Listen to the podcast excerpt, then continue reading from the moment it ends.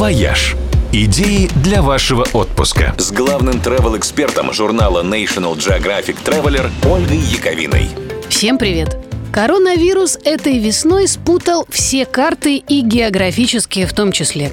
Невозможно предугадать, в какой стране начнется новая вспышка и куда можно было бы поехать этой весной без риска потом загреметь в карантин на две недели. Будем надеяться, что к лету корона-паника выдохнется, но вот весенние школьные каникулы точно придется корректировать. Выбрать, например, путешествие по России, что, кстати сказать, совсем неплохой вариант. Для поездки с детьми, например, идеально подходит город Мышкин.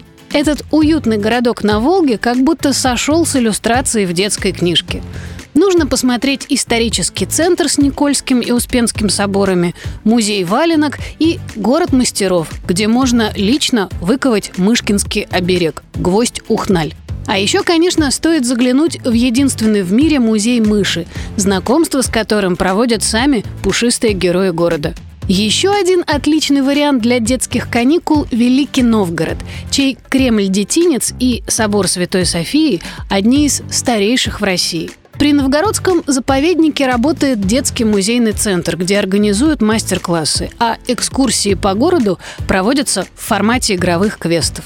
Или вот еще Ярославль, нарядный как город царя Гвидона на острове Буяне. Тоже беспроигрышный вариант. Помимо исторических ценностей, тут есть и более неформальные увеселения. Детская железная дорога, планетарий, цирк, зоопарк и аквапарк. В общем, на каникулах будет чем заняться.